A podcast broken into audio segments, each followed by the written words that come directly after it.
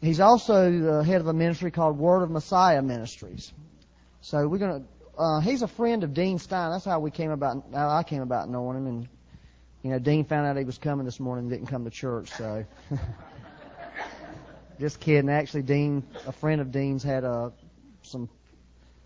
I guess his ox was in a ditch, and Dean had to help him get it out today, so to speak. But uh, one of the things I feel like the Lord showed me, uh, just in some conversations with I had with some people, and um, is the uh, issue that of Israel and the importance of Israel. And a lot of the people, a lot of people in the church don't realize. I've had people say stuff like this to me. Well, I can understand if you read the Old Testament why Israel is important, but I can't see it from a New Testament perspective. And then our nation comes under attack, and we know one of the issues with terrorism is Israel, is that our nation supports Israel. Is, and so what we need, I believe one of the things that God wants to give us is a, a righteous and balanced understanding of why Israel is important today. And I believe that's something God wants to sow into to our congregation. We've never really did much uh, preaching about Israel uh, in a specific sense. We've, we've talked generally about it. Uh, we do support a ministry uh, that's over in Israel, and, and you know, I think the leader, the leadership of this church is, is, is committed to Israel and sold out to Israel to you know see God's purposes for Israel fulfilled.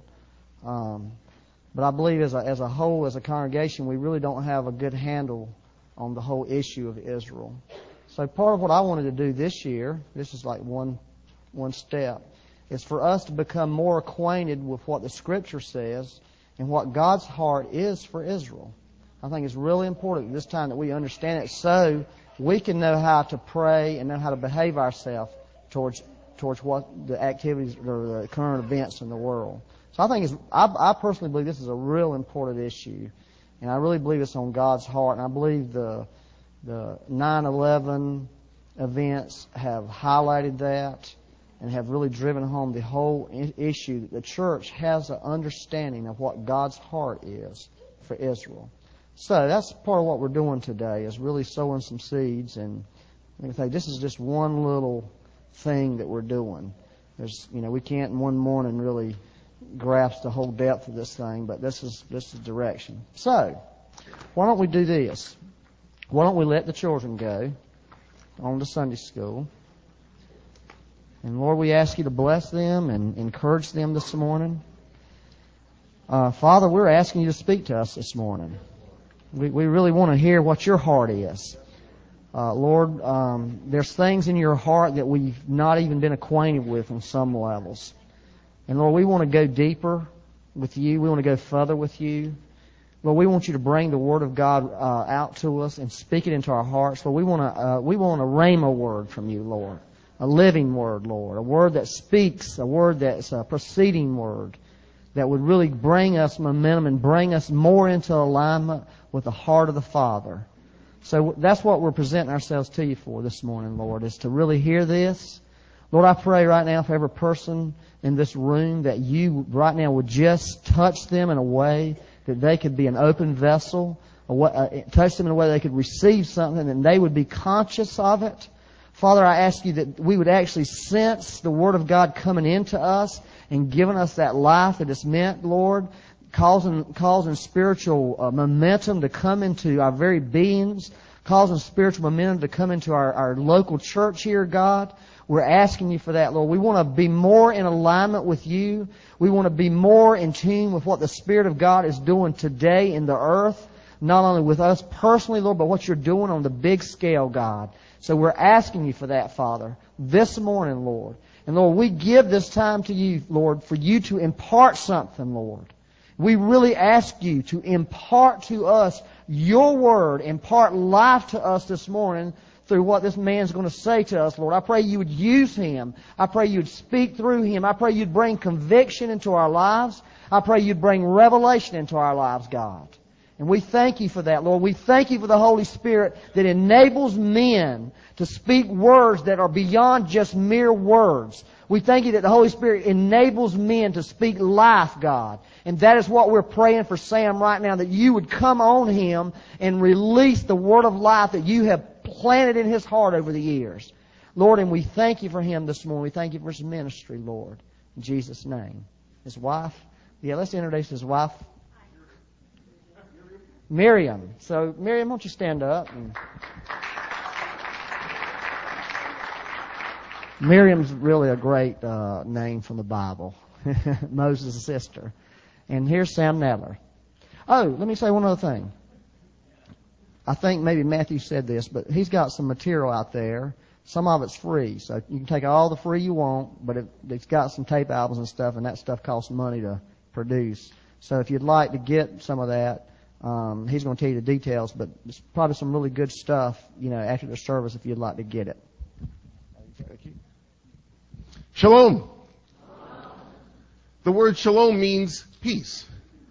And I believe the Prince of Peace reigns in your heart. And so when I say shalom, I expect you to share more than just a greeting. It has to do with a blessing.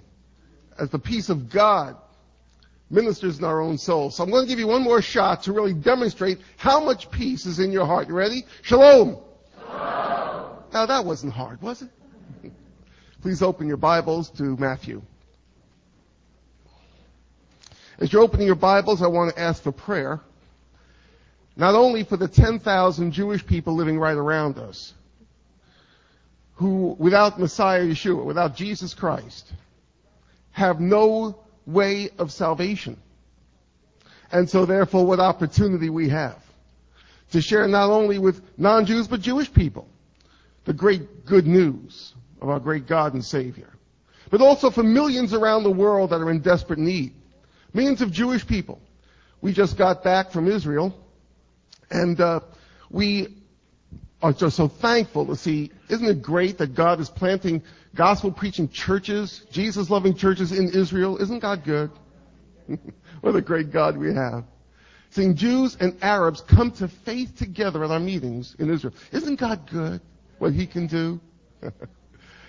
Over in Europe, leading, uh, we have uh, leaders there that were training and planting churches in uh, cities all over Europe. Uh, what a great God. He brought 100,000 Jewish people to live in Germany again. Doesn't he have a sense of humor? Where evil once reigned, now may righteousness be exalted. What a joy to be training leaders there and seeing congregations planted throughout Europe. What joy here in the Charlotte area to see God doing great and mighty things. Throughout North America, our ministry is going forth, seeing congregations planted, seeing good things going on.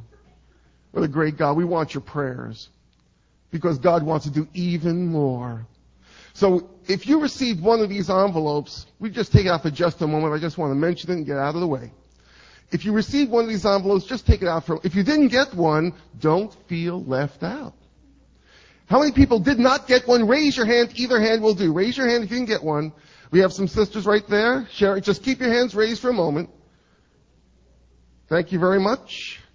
And we'll be glad to get one into your hands. This is a ministry envelope, a way for us to minister to you. What I want to share with you this morning is just a broaching of a subject, a topic in the scripture. There's much more to share and we have our monthly newsletter that we'd like to send to you free. Yes, it's worth every penny. We'd like to send it to you free. All you need to do is fill out this envelope. And at the end of the service, will there be like an usher or someone at the door maybe? Uh, will that work? Will that be cool? Yeah? Uh, someone at the door with a plate there, just place in the plate. I'm glad to send you our newsletter, not only so you can learn more of what the Lord is doing amongst Jewish people around the world, but that you might be able to bear more fruit of the Spirit. How many people want to bear more fruit of the Spirit? Raise your hand. Let me tell you how this works. You want to bear fruit, you got to work on the root. You don't go around slapping branches. You nurture the roots and the fruit of the Spirit comes about. The fruit is the result fruit of the Spirit, of the work we do, nurturing the root in the Spirit of God.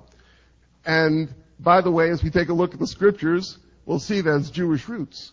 And the more we understand these things, the more we can grow and glow in the Lord. And so we want you to grow even more. And our newsletter will help you do that too.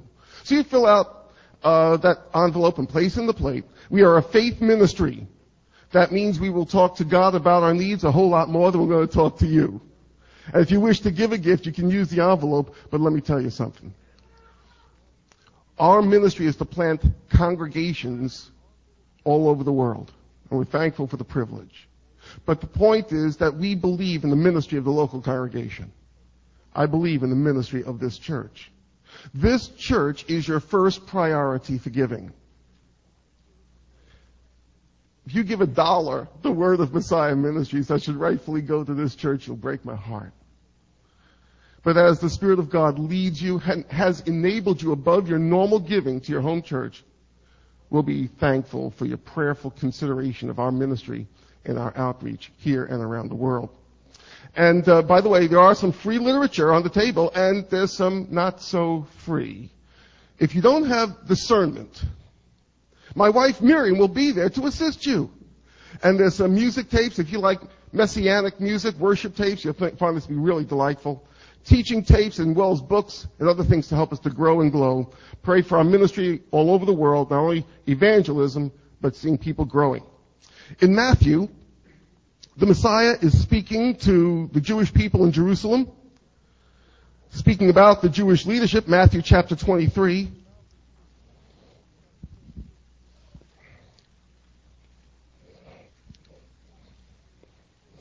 Matthew chapter 23 verse 37. Yeshua, Jesus, he says to them in Matthew 23, 37, if you have the right Bible, that's page 874. Don't worry, I was kidding. Some people are saying, I, I got the wrong Bible. Oh no! It's okay. Matthew 8:37. Oh Jerusalem, Jerusalem, the one who kills the prophets and stones those who are sent to her. How often I want to gather your children together as a hen gathers her chicks under her wings, but you are not willing. See, your house is left to you desolate. Verse 39.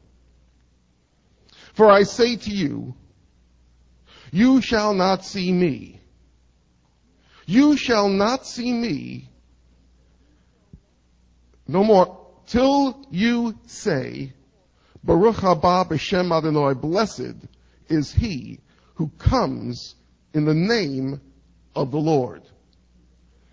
Two witnesses on the same thing. Turn to Acts 3. Acts chapter 3. Here we see Peter speaking to the people in Jerusalem. There we saw Messiah speaking to the Jewish people saying that you will not see me again. His return. His return.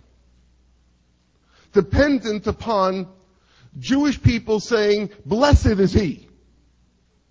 Blessed is he. Acts chapter 3 verse 19. Acts 3, 19. Verse 19, repent therefore and be converted, that your sins may be blotted out, so that times of refreshing may come from the presence of the Lord. How many people want that times of refreshing to come from the presence of the Lord? and that he may send Jesus the Christ, who is preached to you whom heaven must receive until the times of restoration of all things which God has spoken by the mouth of all his holy prophets since the world began. Repent, Israel, he says to the Jewish people. Not only that your sins may be blotted out, but that Jesus may come, which heaven must receive until they say, Baruch haba b'shem Adonai. We are in the midst of spiritual warfare. In here we gain in this holy huddle our game plan to bring it to the bricks, to take it to the streets, to be God's fifth columnist, living out his light in the midst of darkness. But we are not unaware of the schemes of the devil. The return of the Lord Jesus is dependent upon the repentance of Israel. Everyone who prays, you know, thy will be done, thy kingdom come. thy kingdom come. desiring that his righteousness be established where evil once reigned. Hallelujah. In this world. Where evil once reigned, as in our souls, where evil once reigned, now may righteousness be exalted. The second coming of the Lord, the return of the Lord. Well, everyone wants that. I mean, who, who wouldn't want that? You see, there is one. Right now, he prowls as a lion, seeking whom he might devour. He's looking to devour you, destroy your family. Satan, the devil. 1 Peter 5 tells us. Right now he's prowling, but when the Lord Jesus returns, he will, it says they bind Satan for a thousand years. Right now Satan's at liberty, seeking whom he might devour. Satan realizes that when the Lord Jesus returns, he loses his liberty. Satan is doing everything he can to stop the second coming, well, the return of the Lord. Everything he can. And he knows that the linchpin to this whole issue, the Jewish people. Keep the Jewish people from ever saying, Baruch haba b'shem Adonai. Keep the Jewish people from looking unto him, trusting in him, depending on him, from ever repenting and turning. And that way the times of refreshing will not come. Satan will not be bound. And so therefore, he understands strategically the day we live in. During World War II, there were two neutral nations in Europe, Sweden and Switzerland. It's funny how it is with neutrality in the midst of war. Switzerland and Sweden. Sweden used its neutrality to help all the Jews to rescue every Jew it could from the ovens. Switzerland used its neutrality to get everything it could from these Jewish victims for their own gain. It's funny about neutrality. There is no neutrality in spiritual warfare. Don't fool yourself. Don't fool yourself. Because you're not going to fool anyone else. Spiritual warfare. God is looking for those who will be living out the light, the life, and the love of God. Is that you? He said here in Acts, by the mouth of his holy prophets. Turn please to Jeremiah. Or Jerry Myers, as we say back home. Now you can tell that I wasn't reared here in Charlotte. My drawl is just developing. You can pray for me. I was reared in a Jewish Orthodox home in New York City. I didn't like religion. It didn't meet the needs of my heart, although we were religious. But I managed after bar mitzvah when a, young man of 13 was given the opportunity to decide how religious he wanted to be, I decided I wouldn't be. And managed to get from religious to rebellious. Wasn't hard. It was just one step away. In my mid 20s, someone had the nerve to tell me I needed the Lord. I needed Jesus. I laughed and laughed and laughed. I said to that person, listen, I got so much religion I'm not even using. Why would I want any of yours? But a seed was planted in my heart. And I mocked and laughed at that person, a seed was planted. Ten months later, I wrote back to that person saying, thank you for letting me laugh at you because now I love him too. Someone was willing to take a stand in the midst of the battle to stand up to the threats, the persecution, the risk of rejection, the risk of mockery. You understand the spiritual warfare? Crucifying our pride, we might share good news to the glory of God. Not worry how we're perceived, but how the Lord is honored. Jeremiah chapter 31. He starts out in a very strange way here.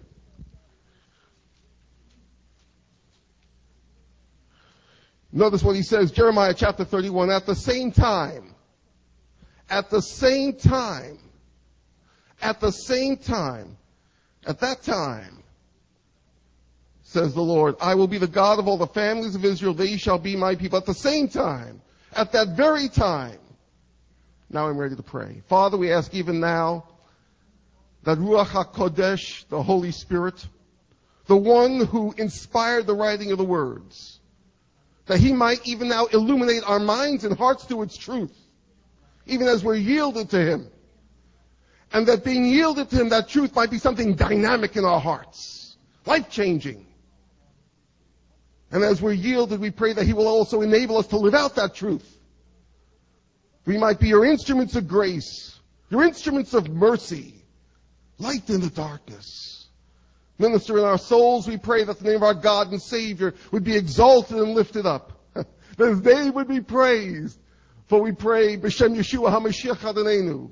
In the name of Jesus Christ, our Lord. Amen. Amen. I always translate, don't worry.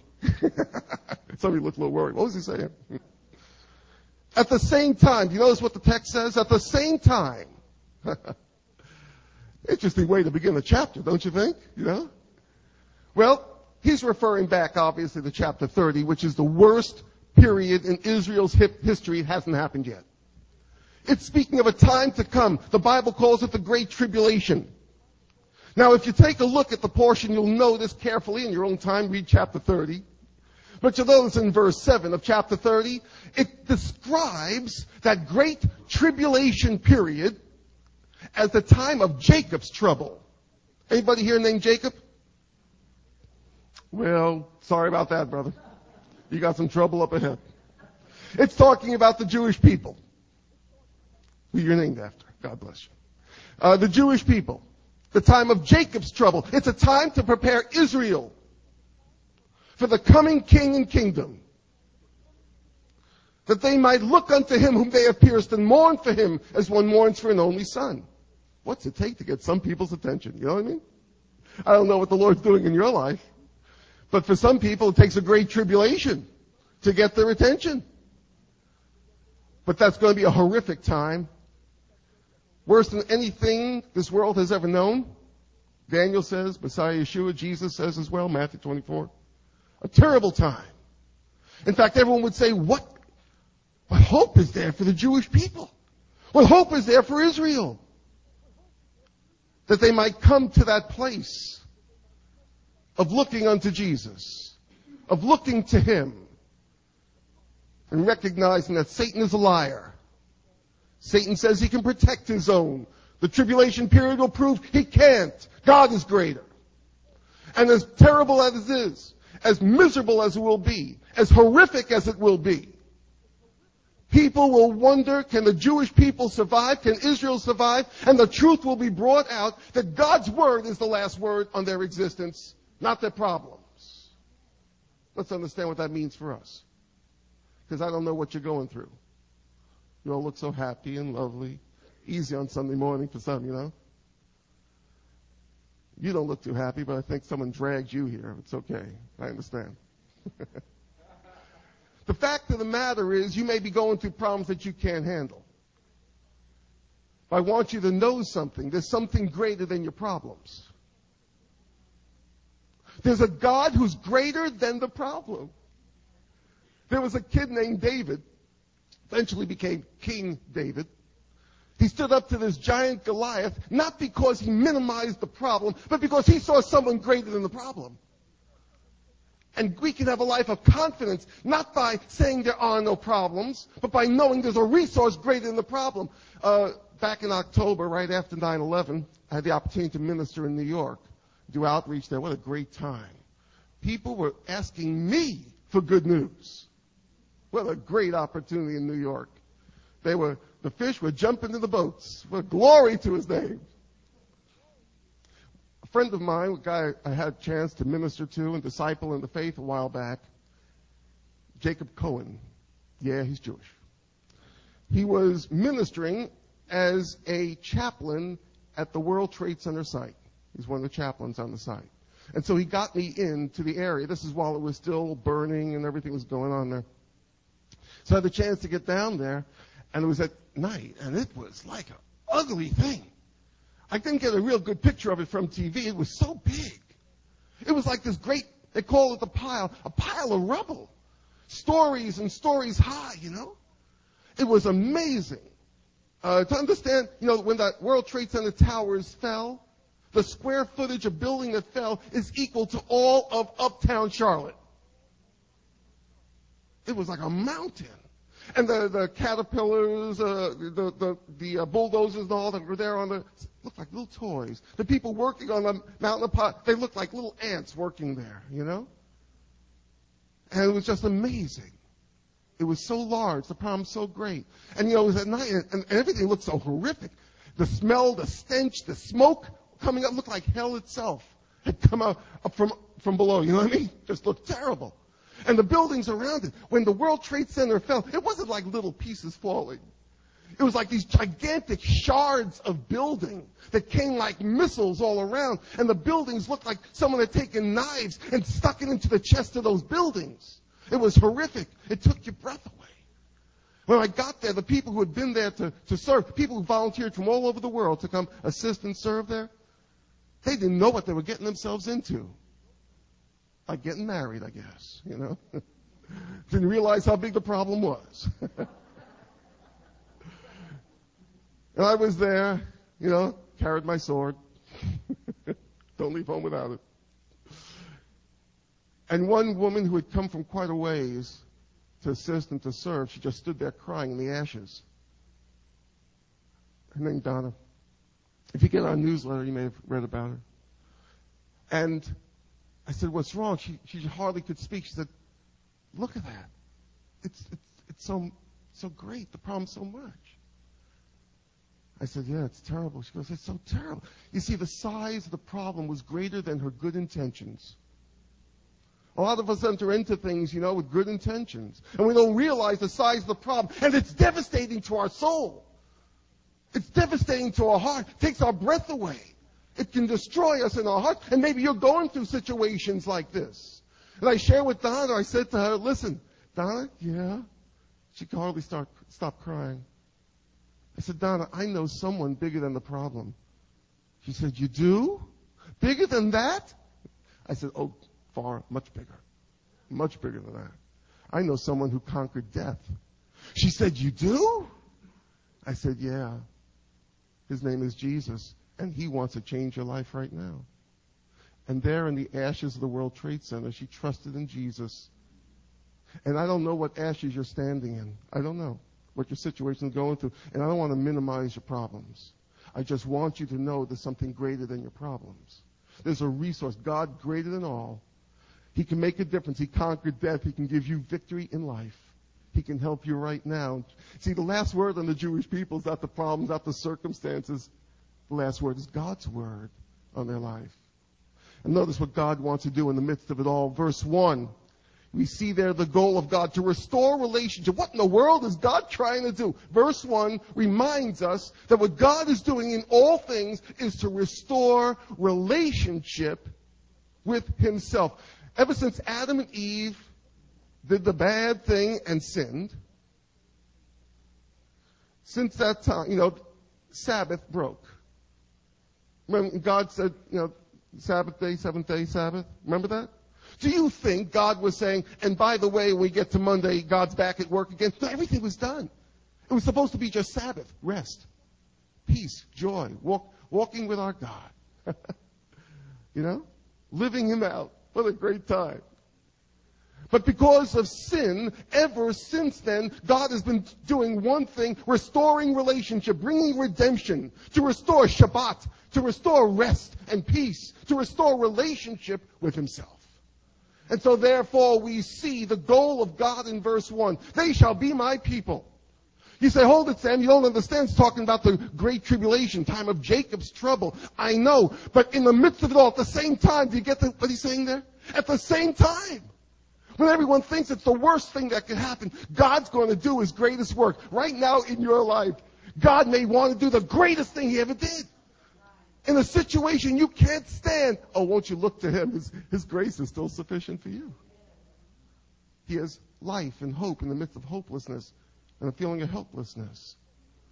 In the midst of it all, at the same time, I will restore a relationship.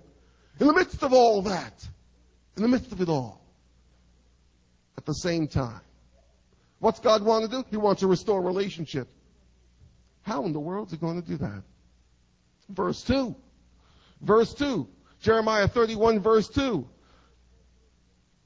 Thus says the Lord, the people who survive the sword, that's a little code word for the tribulation, that godly remnant that survives through it, looks unto Jesus, the same remnant we read about in Romans 11 verse 5 right now, there's a remnant according to grace.